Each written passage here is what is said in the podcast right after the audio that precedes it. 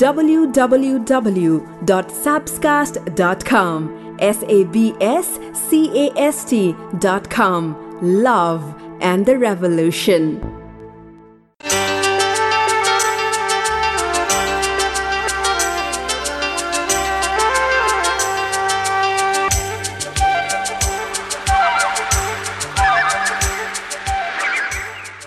मैले गर्ने रिस देख्छौ तिमीले मैले गर्ने शङ्का देख्छौ तिमीले।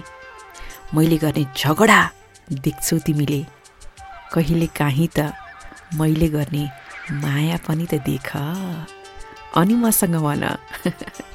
यो माया भन्ने चिज खै कस्तो कस्तो?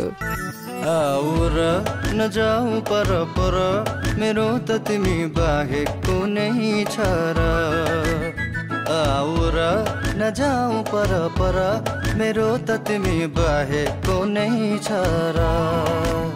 आज मन उड्दैछ बादमाथि बनिदेऊ जीवन साथी मायाको कथा कोरौला।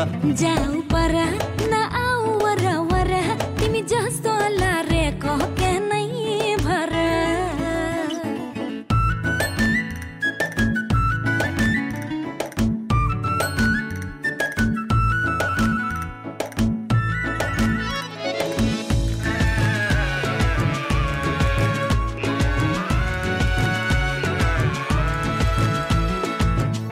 आँखामा आउँछ मिठा मिठा सपना। सपनी जस्तै भइदिए हुन्थ्यो विपना। मलाई माया गर्छौ गर्दैनौ भना ए सुन मेरो पछि पर्छौ किन? माया प्रीति मलाउँदिन तिमी आफ्नो बाटो लागि हाल न आऊ र नजाऊ पर पर मेरो त तिमी बाहेको नै छ र।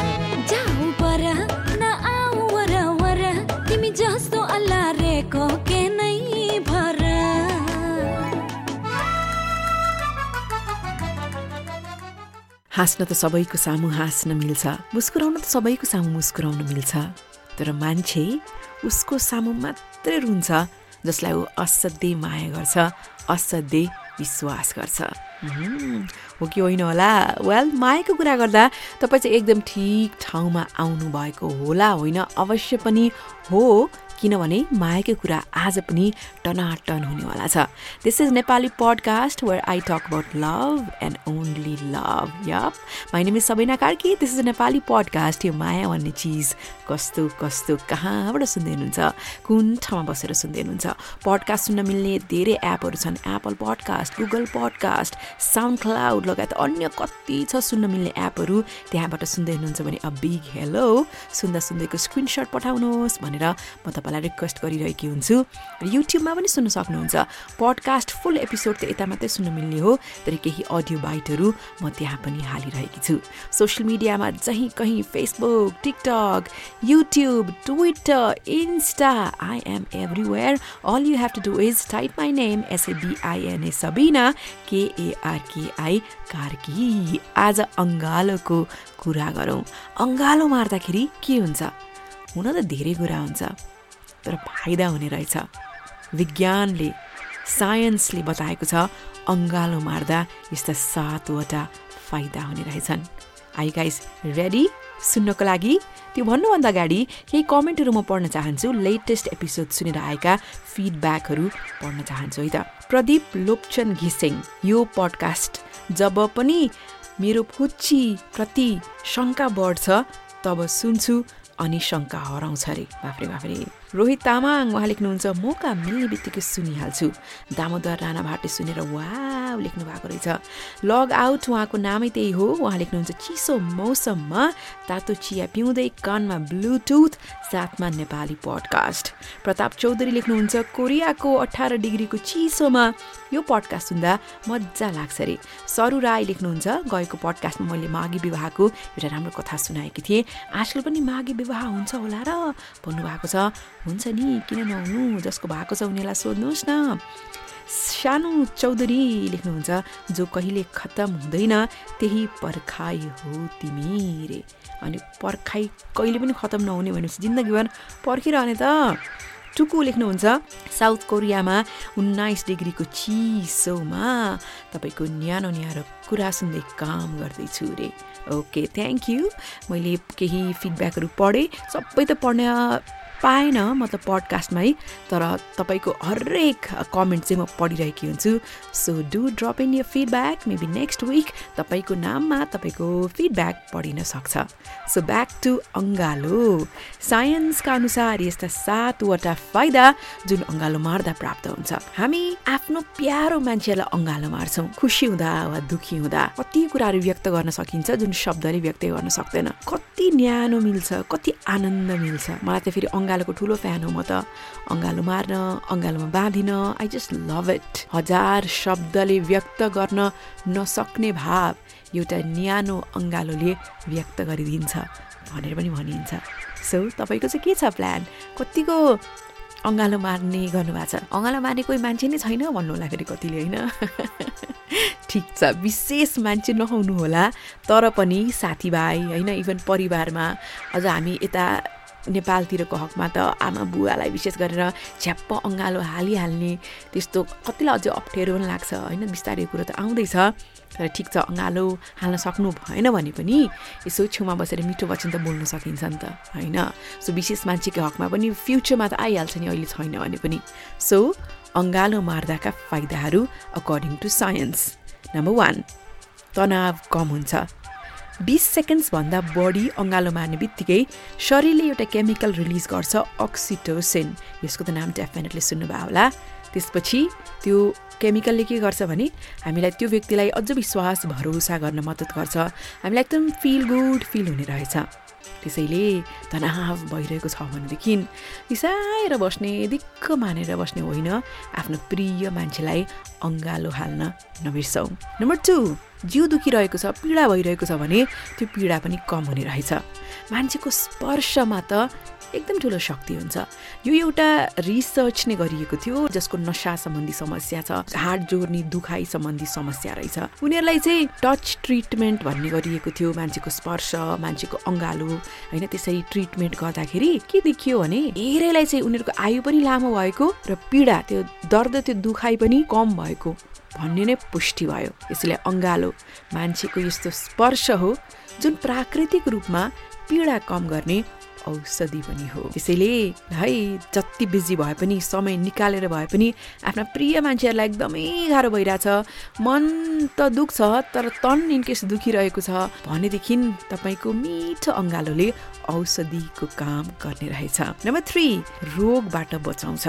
अङ्गालो मारियो भने स्वस्थ भइन्छ। थाहा छ तपाईँलाई? पत्याउनुहोस् नपत्याउनुहोस् the university of Miami school of मेडिसिनले गरेको एउटा रिसर्च लगभग चार हजार जनामा गरिएको रिसर्च हो। उनीहरूमा एक त अब अङ्गालो मार्ने बित्तिकै सपोर्ट सिस्टम प्राप्त हुन्छ नि त। कोही छ मेरो साथमा भनेर त्यसरी आफ्नो दिमागमा आउने बित्तिकै तनाव कम हुन्छ आफूलाई सजिलो महसुस हुन्छ। र त्यो सपोर्ट सिस्टम प्राप्त हुने बित्तिकै तपाईँको मुटुको स्वास्थ्यलाई निकै नै राम्रो हुने रहेछ नम्बर वान है। त्यसपछि त्यो रिसर्चमा पुष्टि भएको कुरा भनेको रोगसँग लड्न सक्ने क्षमता बढ्ने रहेछ दुखाइ कम हुने डायबिटिज छ भने ग्लुकोजको लेभल कम हुने कति प्रिमच्योर बेबी छन् छिट्टो जन्मिएका बेबी छन् भने उनीहरूको पनि छिटो छिटो ग्रोथ हुने क्यान्सरसँग लडिरहेकाहरूको पनि रोगसँग लड्न सक्ने क्षमता बढ्ने। साँच्चै हो त्यस्तो देखिएको छ रिसर्चबाट नै। अर्को फाइदा हामीलाई चाहिँ त्यो व्यक्तिसँग कम्युनिकेट गर्न पनि मद्दत गर्छ। कन्भर्सेसन अघि बढाउन मद्दत गर्छ। कहिलेकाहीँ हामी बोल्नै सक्दैनौँ कहिलेकाहीँ रिस उठिरहेको हुन्छ कहिलेकाहीँ अप्ठ्यारो लागिरहेको हुन्छ। तर यो पनि a study of emotional communication भनेर धेरै सहभागी राखेर रिसर्च गरिएको थियो। उनीहरूलाई जब अँगालो मार्न लगाइयो अघि बढाइयो रिसर्च तब के देखियो भने मान्छेले आफ्नो माया आफ्नो रिस आफ्नो खुसी आफ्नो घृणा आफ्नो दुःख आफ्नो सद्भाव यस्ता यस्ता भावहरू चाहिँ अझ प्रष्ट रूपमा व्यक्त गर्न सक्ने रहेछ। त्यसैले तपाईँ पनि आफ्नो प्रिय मान्छेसँग अप्ठ्यारो लागिरहेछ कुरै मिलिरहेको छैन आफ्ना भावहरू व्यक्त गर्न सकिरहनु भएको छैन भने जानुहोस् अँगालो मार्नुहोस् आफ्नो मनको कुराहरू भन्न एकदमै सजिलो हुन्छ। नम्बर फाइभ मान्छेको आत्मसम्मान बढ्ने रहेछ। अझ यो बच्चा बच्चीमा देखिएछ है। आमा बुवाले बच्चा बच्चीलाई अँगालो मार्दाखेरि चाहिँ उनीहरू अझै ज्यादा आत्मविश्वासले भरिएको भएको अनि त्यसपछि अझै उनीहरूको आत्मसम्मान वृद्धि भएको भनेर चाहिँ साइन्टिस्टहरूले देखेका रहेछन्। त्यसैले तपाईँको पार्टनर एकदमै बढी लजाउनुहुन्छ अथवा उहाँमा कन्फिडेन्सको कमी छ अथवा आत्मसम्मानको कमी छ भने अँगालो मार्नुहोस्। त्यसले धेरै डरको औषधिको काम गर्छ। नम्बर सिक्स तपाईँलाई अझै खुसी बनाउँछ। अँगालो मार्ने बित्तिकै दिमागले डोपमिन रिलिज गर्छ। डोपमिन भनेको ह्याप्पी हर्मोन भनेर भनिन्छ। डोपमिन रिलिज भएपछि तपाईँलाई एकदम राम्रो फिल हुन्छ रिल्याक्स्ड कन्फिडेन्ट मोटिभेटेड फिल हुन्छ। जसले गर्दाखेरि तनाव कम हुने भयो अन्य डर हुने डरहरू पनि कम हुने भयो। सो बेसिकली तपाईँले याद गर्नुभयो भने जो चाहिँ रोमान्टिक हुन्छन् जसले चाहिँ एकअर्कामा पनि धेरै अँगालो साटासाट गरेका हुन्छन्। उनीहरू चाहिँ एकदमै धेरै खुसी हुन्छन् तर अँगालो साटासाट कम छ अनि उनीहरूको रोमान्स पनि कम छ भने चाहिँ उनीहरूलाई अन्य रोगहरू पनि लागेको जस्तो अनि डिप्रेसनको पनि धेरै जोखिम भए जस्तो देखिने रहेछ। सो सुन्दाखेरि त जम्म लाग्छ। होइन एउटा अङ्गालोले पनि त्यति गर्न सक्छ भने जस्तो पनि लाग्न सक्छ। लास्टमा तपाईँको नर्भस सिस्टम स्नायु प्रणाली भन्छौँ नि हामी हो त्यसलाई पनि ब्यालेन्स गर्ने रहेछ। स्नायु प्रणाली अन्तर्गत हाम्रो श्वास प्रश्वासको प्रक्रिया हाम्रो हिँड्ने सोच्ने आदि इत्यादि महत्त्वपूर्ण कुराहरू पर्ने गर्दछन्। सो जब अङ्गालो मार्नुहुन्छ तब मानौ न तपाईँको शरीरलाई आराम पुगेको छैन। तपाईँलाई कुनै घाउ भएको छ त्यो बिस्तारै बिस्तारै ठिक हुँदैछ अथवा तपाईँको खाना नपच्ने खालको तपाईँलाई समस्या छ। यस्तो यस्तो ससानो इक्जाम्पल मैले दिएको अथवा ब्लड प्रेसरको समस्या छ आदि इत्यादि कुराहरू। तर जब तपाईँ अँगालो मार्नुहुन्छ नि बिस्तारै बिस्तारै त्यो अँगालोले तपाईँमा शरीरमा एनर्जी बढाउँदै लाग्छ र तपाईँको शरीरलाई नै सन्तुलनमा राख्न मद्दत गर्छ। सो हेर्नुहोस् त कति धेरै फाइदाहरू अङ्गालोको जुन बिल्कुलै निशुल्क छ। माया बढ्छ आनन्द महसुस हुन्छ। अझ केही गर्ने ऊर्जा बढ्छ। केही साइड इफेक्ट छैन।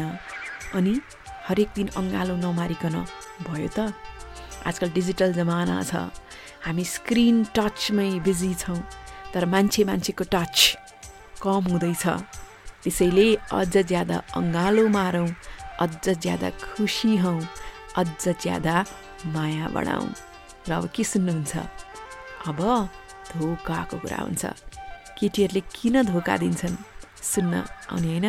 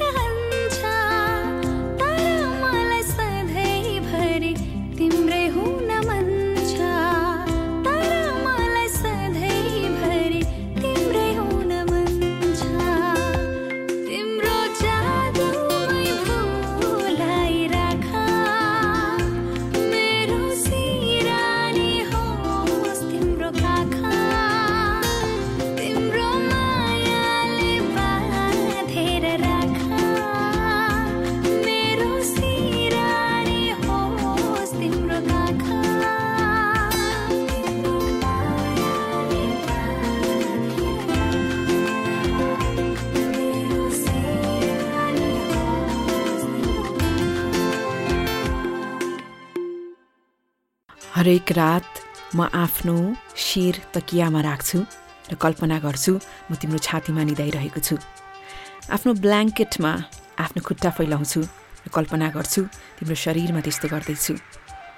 तिम्रै बारेमा सोध्छु तिमीलाई नै मिस गर्छु र सपनामा पनि तिमीलाई देख्छु र छिट्टै विपनामा तिमीसँगै निदाउन पाऊँ तिमीसँगै बिउझन पाऊँ भनेर पनि आश गर्छु।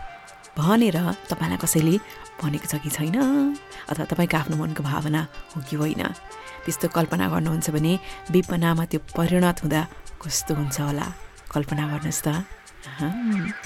अब म चिटिङको कुरा गर्छु धोकाको कुरा गर्छु। धोका भन्ने बित्तिकै धेरै जसो छोरा मान्छेहरू पुरुषकै कुरा आउँछ। पक्कै त्यही केटाले धोका दियाउनुपर्छ त्यो केटी त त्यस्तो इमान्दार यस्तो ज्ञानी थिए भनेर धेरै जस्तो अवस्थामा भन्ने गरिन्छ। हुन त आजकल केटीहरूले पनि धोका दिएको धेरै कुराहरू हामीले सुनेका छौँ। त्यस्ता खालका घटनाहरू पनि हामीले थाहा पाएका छौँ होइन?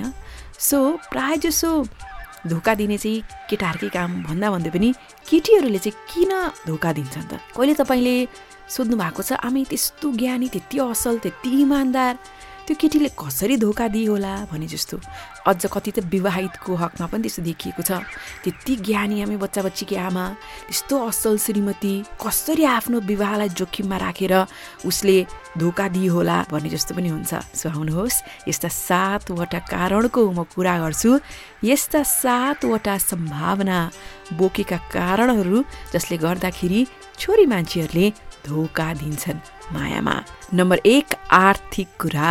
आर्थिक असुरक्षाले गर्दाखेरि उनीहरूले यो कदम बाध्य भएर अघि बढाउँछन्। कसैले उनीहरूलाई एकदम महँगो उपहार दियो र त्यो उपहारमा उनीहरू आकर्षित हुन सक्छन्। नो भनेर भन्नै सक्दैनन्। उनीहरूको आर्थिक पृष्ठभूमि त्यति मजबुत नहुन पनि सक्छ। अनि उनीहरू त्यो बाटोमा अग्रसर हुन्छन्। त्यस्ता व्यक्तिहरूसँग अघि बढ्न सक्छन् जसले पर्याप्त रूपमा पैसा उडाउन सक्छ। बिस्तारै बिस्तारै गिफ्टहरू लिँदै जान्छन्। अनि तिनीहरूले कस्तो हुन्छ भने नजाने गाउँको बाटै नसोध्नु भनिन्छ। तर कहिलेकाहीँ गाउँ आदि पुगेपछि मात्रै हामी भनेर छर्लङ्ग हुन्छ कि म त बाटो नसोद्धा नसोध्दै गाउँै पुगिसकेको छु भनेर। सो कतिजना चाहिँ त्यत्तिकै उपहारको लोभमा र पैसाको लोभमा सम्बन्ध अघि बढाउँछन् अनि बिस्तारै बिस्तारै त्यो अफेयरको रूपमा अघि बढ्छ। नम्बर टू इमोसनल कुरा गरौँ है। भावनात्मक रूपमा असुरक्षित छन् भनेदेखि मनको कुरा र भावना हो त्यो बुझ्ने व्यक्ति साथमा छैन अथवा जो व्यक्ति साथमा छ उसले पटक्कै मनको कुरा बुझ्दै बुझ्दैन। भावनात्मक रूपमा पटक्कै साथ दिँदै दिँदैन अनि एक्लो महसुस हुन्छ। अनि त्यही एक्लोपनको कारण पनि उनीहरू अरूसँग आकर्षित हुन सक्छन् जसले चाहिँ पर्याप्त रूपमा ध्यान दिन्छ ख्याल राख्छ मनको कुरा बुझिदिन्छ। अब यस्तो केसमा चाहिँ पैसाले गर्दाखेरि आकर्षित हुने भन्ने कुरा हुँदैन है। जसले त्यहाँनिर पर्याप्त समय दिन्छ र ध्यान दिन्छ उनीहरूतर्फ केटीहरू आकर्षित हुन्छन्। नम्बर तिन यहाँ रोमान्सको कुरा आउँछ। जुन सम्बन्धमा उनीहरू छन् अहिले त्यहाँ रोमान्सको हकमा उनीहरू सन्तुष्ट छैनन्। आफ्ना इच्छा चाहनाहरू पुरा भइरहेको छैन। भनेदेखि उनी जब रोमान्स खोज्दै अरूतर्फ आकर्षित हुन्छन् र आफ्नो इच्छा पुरा हुन्छ जस्तो लाग्छ त्यसरी जानी नजानी धेरै महिला यही कारणले पनि धोका दिइरहेका छन्। नम्बर चार यत्तिकै उत्सुक भएर कस्तो हुँदो रहेछ हेरिदिउँ न त। भनेर पनि धेरैजनाले यो बाटो अप्नाएका छन् है। उनीहरूको खासै योजना चाहिँ हुँदैन पार्टनरलाई धोका दिउँ भनेर। तर एकचोटि जब उनीहरूले सुरु गर्छन् नि कस्तो हुँदो रहेछ भनेर त्यसपछि आफूलाई रोक्न सक्दैनन्। बिस्तारै बिस्तारै एउटा गेमबाट यो बानीमा परिणत पनि हुनसक्छ आफ्नो उत्सुकतालाई पुरा गर्नको लागि के हुँदो रहेछ हेरौँ न। भनेर त्यसरी अघि बढ्दाखेरि पनि धेरैले आफ्नो पार्टनरलाई धोका दिन्छन्। नम्बर पाँच शारीरिक सन्तुष्टि। एकदमै कन्ट्रोलै गर्न नसक्ने इच्छा चाहनाले गर्दाखेरि पनि धेरैजनाले यो बाटो अप्नाएका छन्। कति महिलाको त्यो इच्छा चाहना असाध्यै बढी हुन्छ। उनीहरू एक मात्रै व्यक्तिसँग बस्नै सक्दैनन्।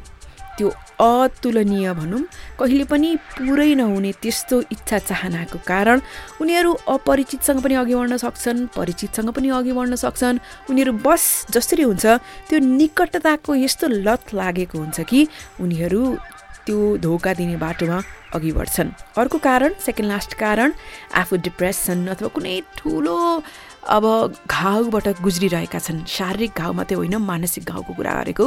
त्यस्तो अवस्थामा कोही साथी नै पाएनन् अथवा जो साथी छन् साथमा उनले चाहिँ सहज महसुस गराएनन् कुरै बुझिदिएनन् भने कसले चाहिँ बोलिदिन्छ कसले चाहिँ मलाई साथ दिन्छ कसले मलाई माया महसुस गराउँछ त्यस्तो व्यक्तिको खोजीमा उनीहरू बिस्तारै निस्कन थाल्छन् र कोही आउँछ जसले कविता पठाइदिन्छ अथवा कविता भनिदिन्छ कहिलेकाहीँ फ्लर्ट गरिदिन्छ हो त्यस्तो व्यक्तिसँग केटीहरू नजिक हुन जान्छन् र आफ्नो पार्टनरलाई धोका दिए जस्तो हुन्छ।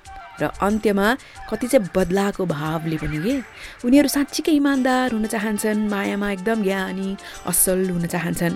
आफ्नो पार्टनरलाई धोका दिने उनीहरूको कुनै योजना हुँदैन।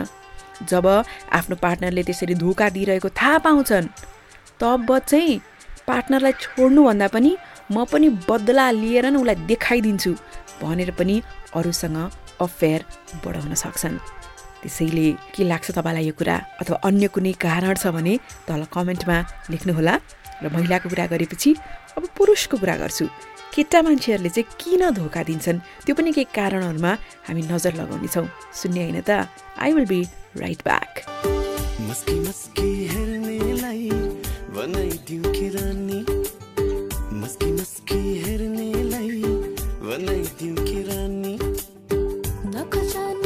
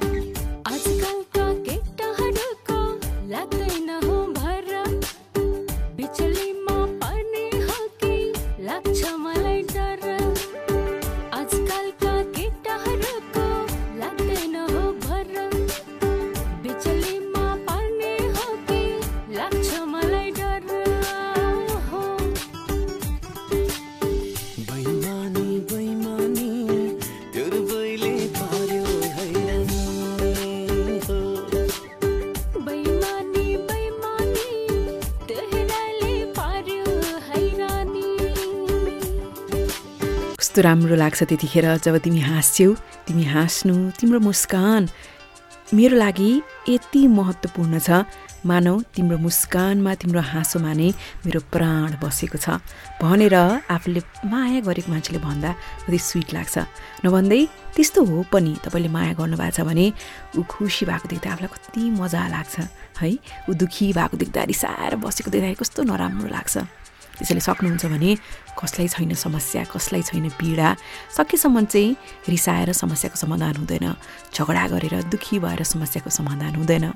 खुसी भएर सकारात्मक सोच राखेर कुराहरू मिलाउने प्रयत्न गरौँ। बोल्न सजिलो छ गर्न गाह्रो छ। मलाई पनि थाहा छ त्यो कुरा। तर असम्भव त होइन नि त। के कसो? अब केटाहरूले किन धोका दिन्छन् त्यसको कुरा गरौँ आउनुहोस्। केटी मान्छेहरू हामीलाई कस्तो लाग्छ? हामी मतलब मा मात्रै होइन केटा केटी दुवैको कुरा गरौँ न। सबैलाई लाग्न सक्छ कि मेरो पार्टनरले मलाई कहिले पनि चिट नगरोस् भनेर। जुनै जेन्डर भए तापनि अनि हामीसँगै मतलब जीवन बिताए हुन्थ्यो अरू कसैसँग आकर्षित नभए हुन्थ्यो त्यस्तो हुनु बिल्कुलै गलत हो अवश्य पनि लागि नै हाल्छ। तर त्यस्तो हुँदाहुँदै पनि कति पुरुषहरूले चिट गर्छन्। किन गरे भन्ने कुरा बुझ्नै सकिँदैन। किन त्यस्तो गरे होला? के कुरा पुगेन होला? मैले के दिएको थिइनँ होला भनेर कति महिलाहरू आफै रोएर अनि आफैलाई दोष दिएर बसेको मैले धेरै देखेछु उनीहरू सम्बन्धको हरेक कुराहरू एक एक गर्दै केलाउँछन् र कहाँनिर चाहिँ गल्ती भयो होला? के कारणले चाहिँ उसले धोका दिएको होला?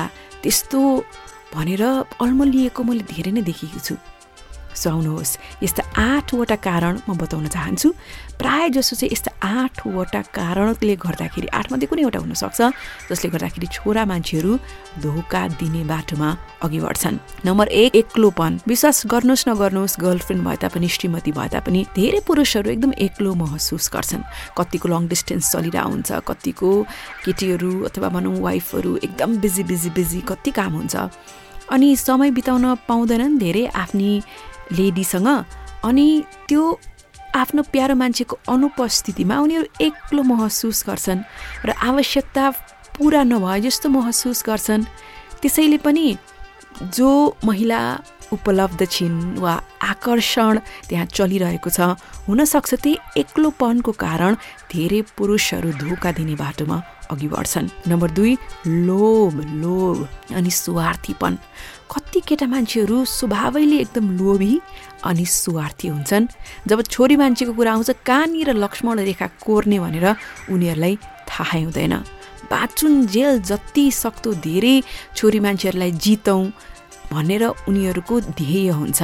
गर्लफ्रेन्ड हुँदाहुँदै वाइफ हुँदाहुँदै पनि अरूमा आँखा लगाउने प्रवृत्ति र महिलाको त्यो कहिले पनि चाह पुरा नहुने त्यो कतिजनाको स्वभावै त्यस्तो हुन्छ।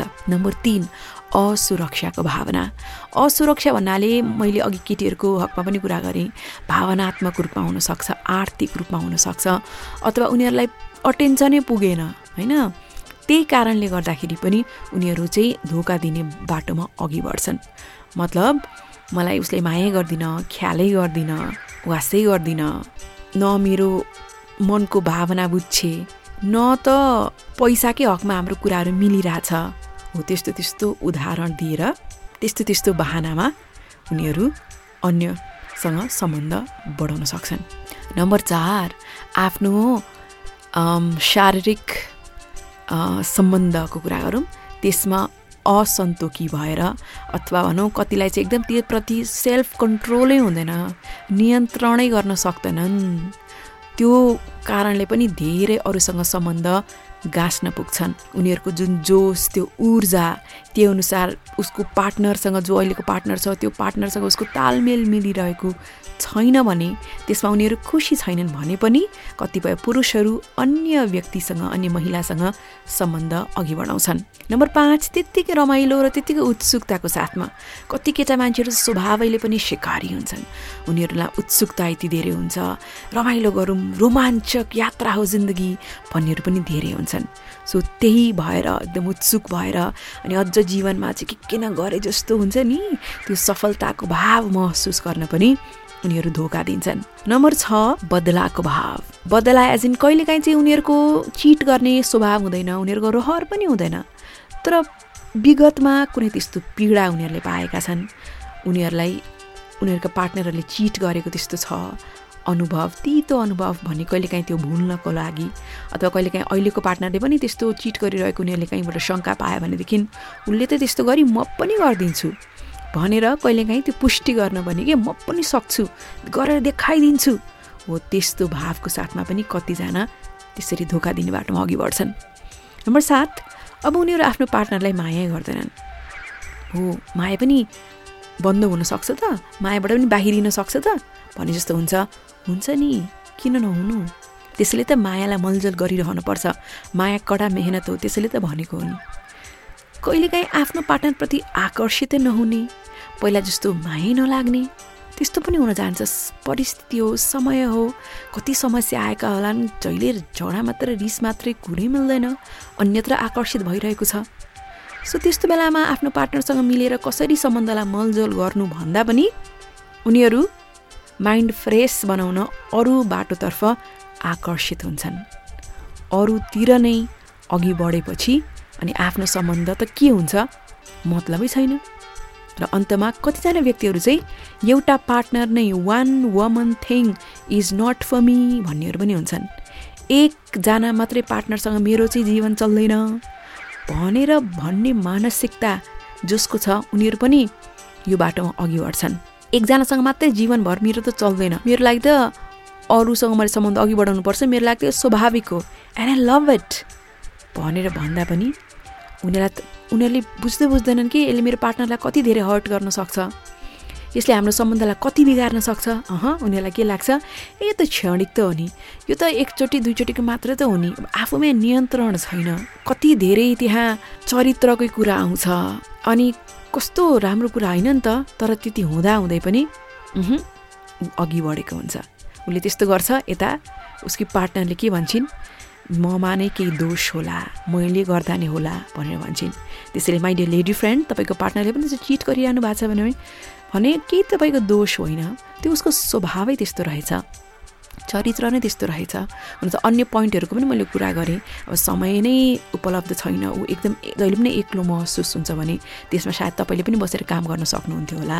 होइन? सो वान बाई वान हामी कुनै दिन बसेर चर्चा गर्नेछौँ। तर अब अब मानौ उसले चिट गरेको तपाईँले थाहा पाउनुभयो। अब तपाईँसँग दुईवटा छन् विकल्प। नम्बर एक उसलाई छोडिदिने। नम्बर दुई सम्बन्धमा बस्ने र त्यसलाई दुवैजनाले मिलेर टुङ्ग्याउने वा सम्हाल्ने।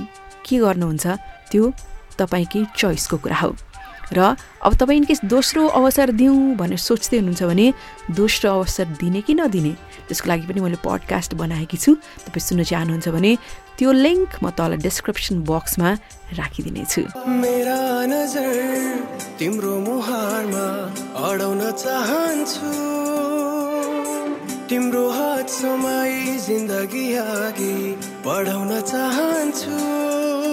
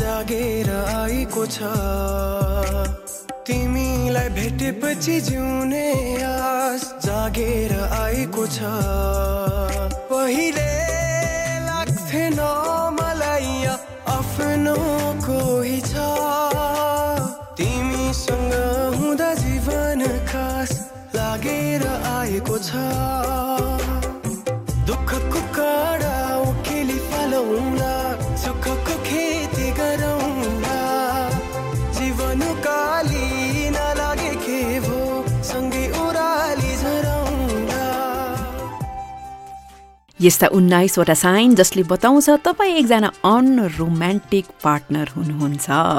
सो तपाईँ सुन्ने हो कि होइन त? आशा गरौँ यी उन्नाइसमध्ये कुनै पनि सङ्केत तपाईँमा छँदै छैन भनेर। तपाईँ पनि जाँच गर्नुहोस् त्यो कतिको मिल्छ कतिको मिल्दैन। आफैमा चेक गर्नुहोस् अथवा आफ्नो पार्टनरमा चेक गर्न सक्नुहुन्छ।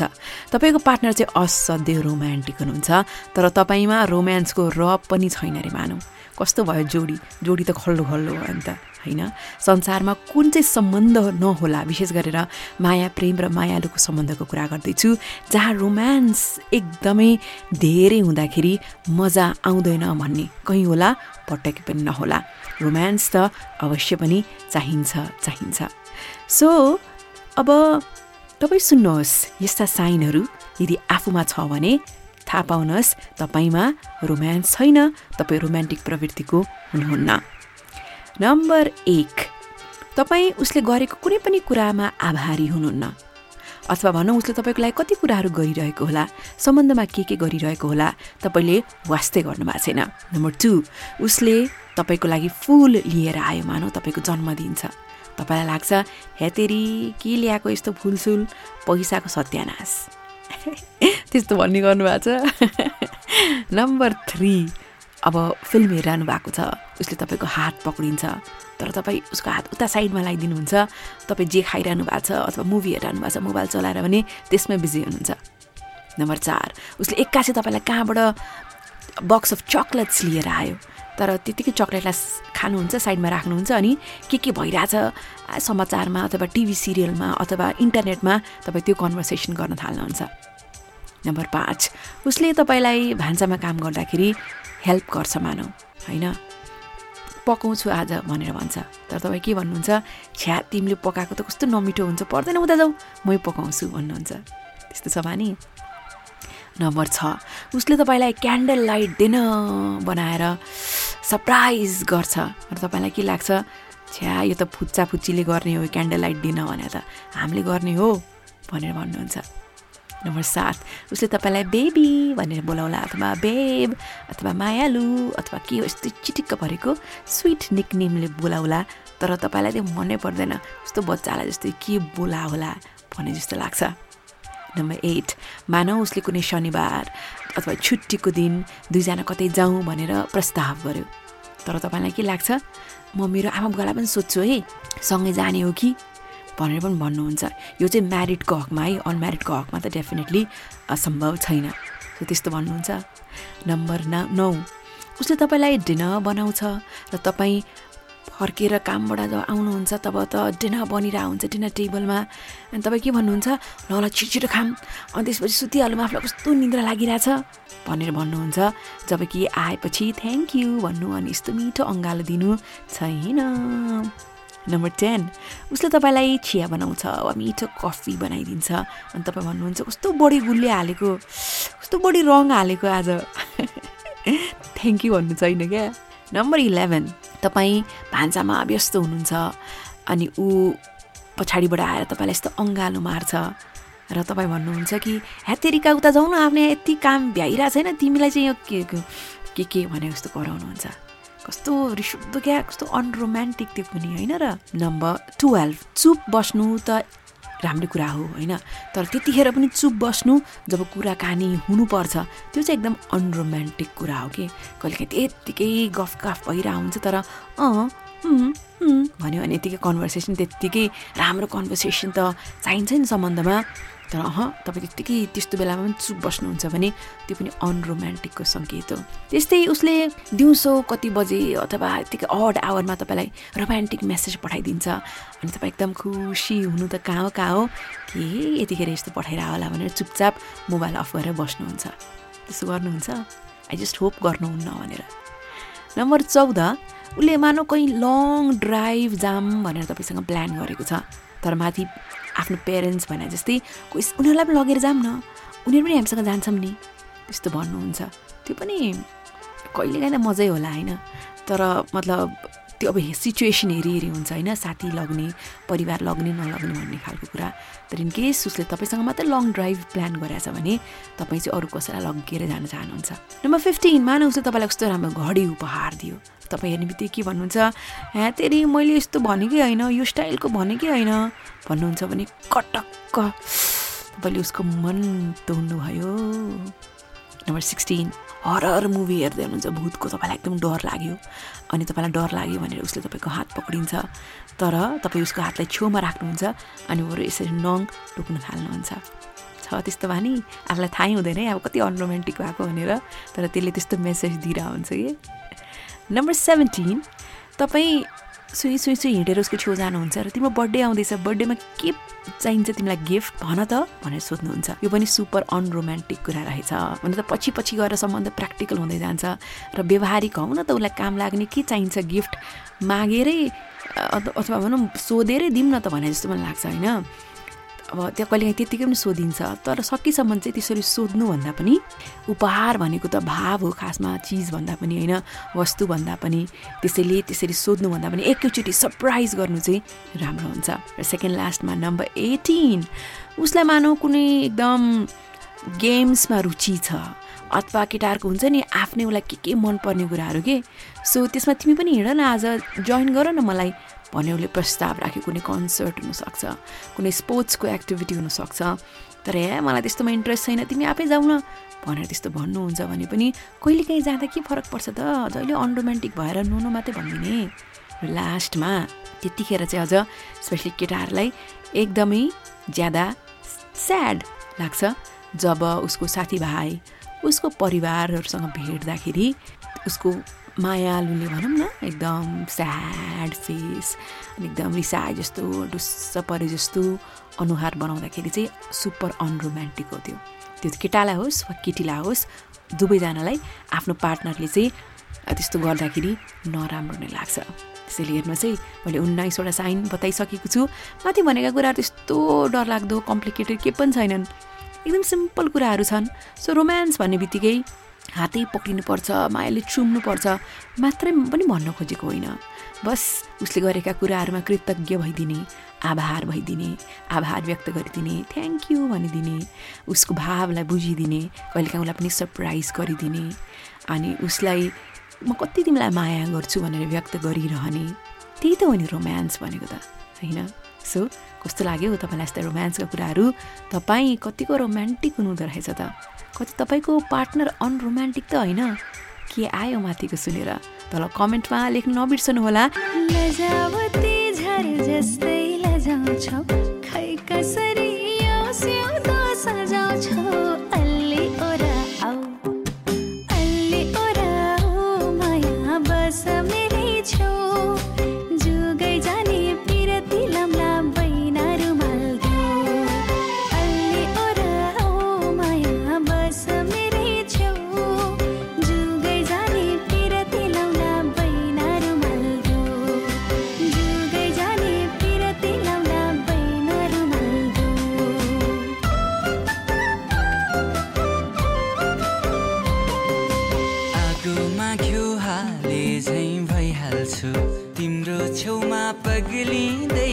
खै कसरी आऊ? खै कसरी आऊ? माया भन तिम्रो छेउ। लाज भाग्ने आँट जाग्ने मन्त्र गरिदेऊ खै कसरी आऊ? माया भन तिम्रो छेउ। लाज भाग्ने आँट जाग्ने मन्त्र गरिदेऊ लाज भाग्ने आँट जाग्ने मन्त्र गरिदेऊ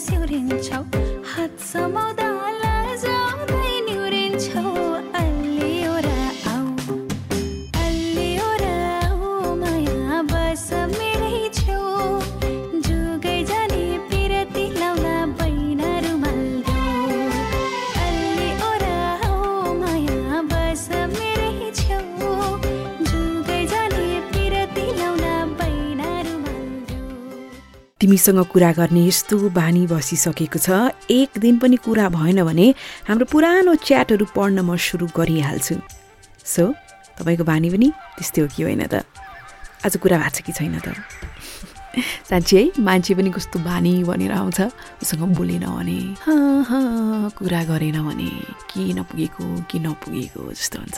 सो मेरो कुरा सुन्दै हुनुहुन्छ नि होइन? नेपाली पडकास्ट सुन्दै हुनुहुन्छ। सुन्दा सुन्दाको स्क्रिनसट पठाउनुहोस् अनि कस्तो लाग्दैछ त्यो पनि लेखी पठाउनुहोस्। तपाईँको फिडब्याक मेरो लागि एकदम एनर्जीको काम गर्छ। अनि तपाईँको फिडब्याक आयो भने म अरू पनि पडकास्ट गरौँ गरौँ भन्ने खालको हुन्छ। हामी सोसियल मिडियामा पनि भेट्न सक्छौँ। तपाईँ मलाई सोसियल मिडियामा पनि देख्न सक्नुहुन्छ है। लास्टमा यो कस्तो राम्रो छ बब्स ब्यान्टर भन्ने एउटा ब्लग हो। उनले कस्तो राम्रो कुराहरू लेखिरहेका हुन्छन्। उनको ब्लग पढ्दै थिएँ। यो कुरा मलाई अङ्ग्रेजीमा रहेछ। कस्तो मन पर्यो? म तपाईँलाई पढेर सुनाउँछु है। This is so beautiful ending जे हुन्छ त्यो झन् राम्रो छ। उनी एकजना वृद्ध व्यक्तिलाई भेट्न गए। लगभग अस्सीको हाराहारीमा थिए ती व्यक्ति र बब लेख्छन् म एकदम मन पराउँथेँ उनलाई। सानैदेखि एकदम मन पर्ने व्यक्ति। म हस्पिटलको रुममा पुगेँ। उनी यस्तो झुकेर आफ्नो खुट्टामा के के गरिरहेका थिए? उनलाई खुट्टामा अप्ठ्यारो भयो जस्तो लागिरहेको थियो। म छेउमा गएँ अनि बिस्तारै यस्तो काँधमा हात राख्दै भने नमस्कार। उनले भने बब हो तिमी आयो बस। अनि बताउँदै गए कस्तो मलाई खुट्टा दुख्छ आजकल। के भएको के भएको? हुन त वृद्ध भइसकेका थिए। चाउरी परिसकेको थियो मुहारमा। खुट्टा यसो हेरे चाउरी परिसकेको। मैले भने गइहाल्छ।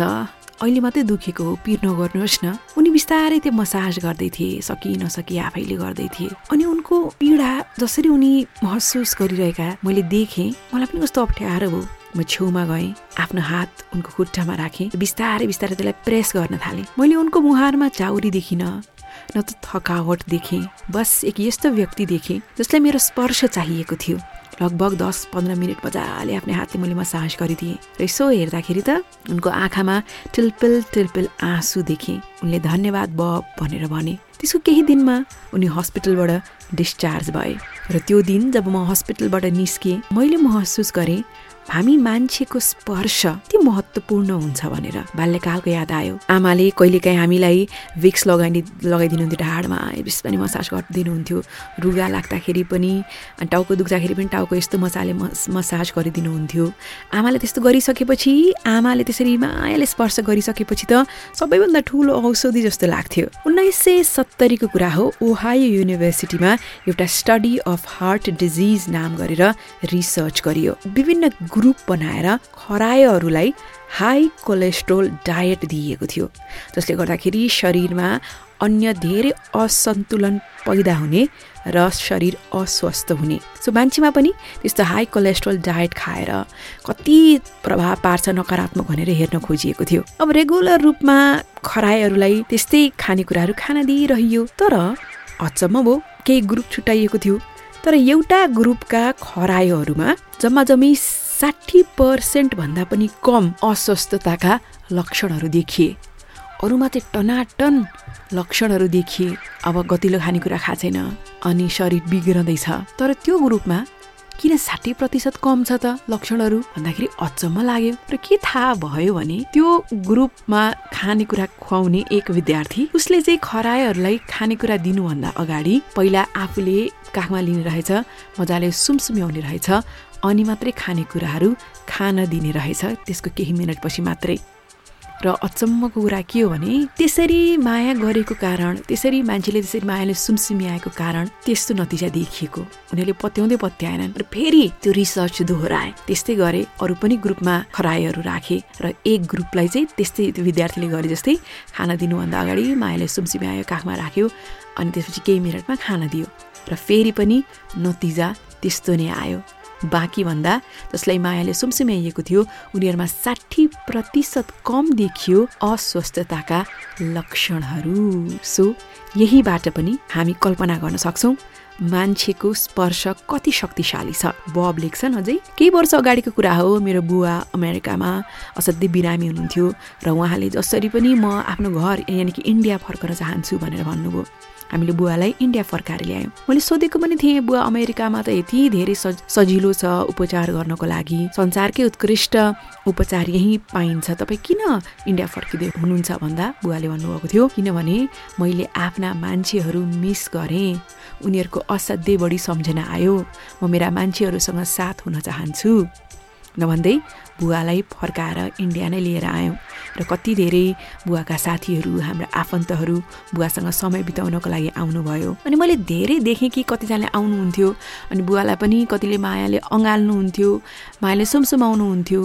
र म भन्थेँ बुवालाई कस्तो उनीहरू त हातै नधोइकन आएका? भन्दा बुवा भन्नुहुन्थ्यो त्यस्तो रिसाउनु पर्ने केही पनि कारण छैन। हात फोहोर सफा भन्दा पनि उनीहरूको स्पर्श मलाई मनपर्छ। त्यो नै महत्त्वपूर्ण कुरा हो। त्यसैले कसैलाई फुल लगेर दिने कसैलाई गेट वेल सुट दिने भन्दा पनि मान्छेको स्पर्श आजको दिनमा जो बिरामी भएर ओछ्यानमा बसिरहेको छ आज मान्छेलाई चाहिने भनेको एउटा मान्छेलाई अर्को मान्छेको प्रेमले भरिएको स्पर्श हो। कति राम्रो कुरा। जस्तो लाग्यो तपाईँलाई। तपाईँको निकटको मान्छे पनि सन्चो हुनुहुन्न अथवा उहाँ पनि गुमसुम बसिरहनु भएको छ भने मायाले गएर अङ्गाली दिनुहोस्। अङ्गालोको त मैले सुरुमै कुरा गरिसकेँ। मान्छेको माया मान्छेको स्पर्श हामी कम नठानौँ। त्यसैले त भन्नुहोस् त भन्नुहोस् के हो? अफकोर्स यो माया भन्ने चिज है। उडेर माथि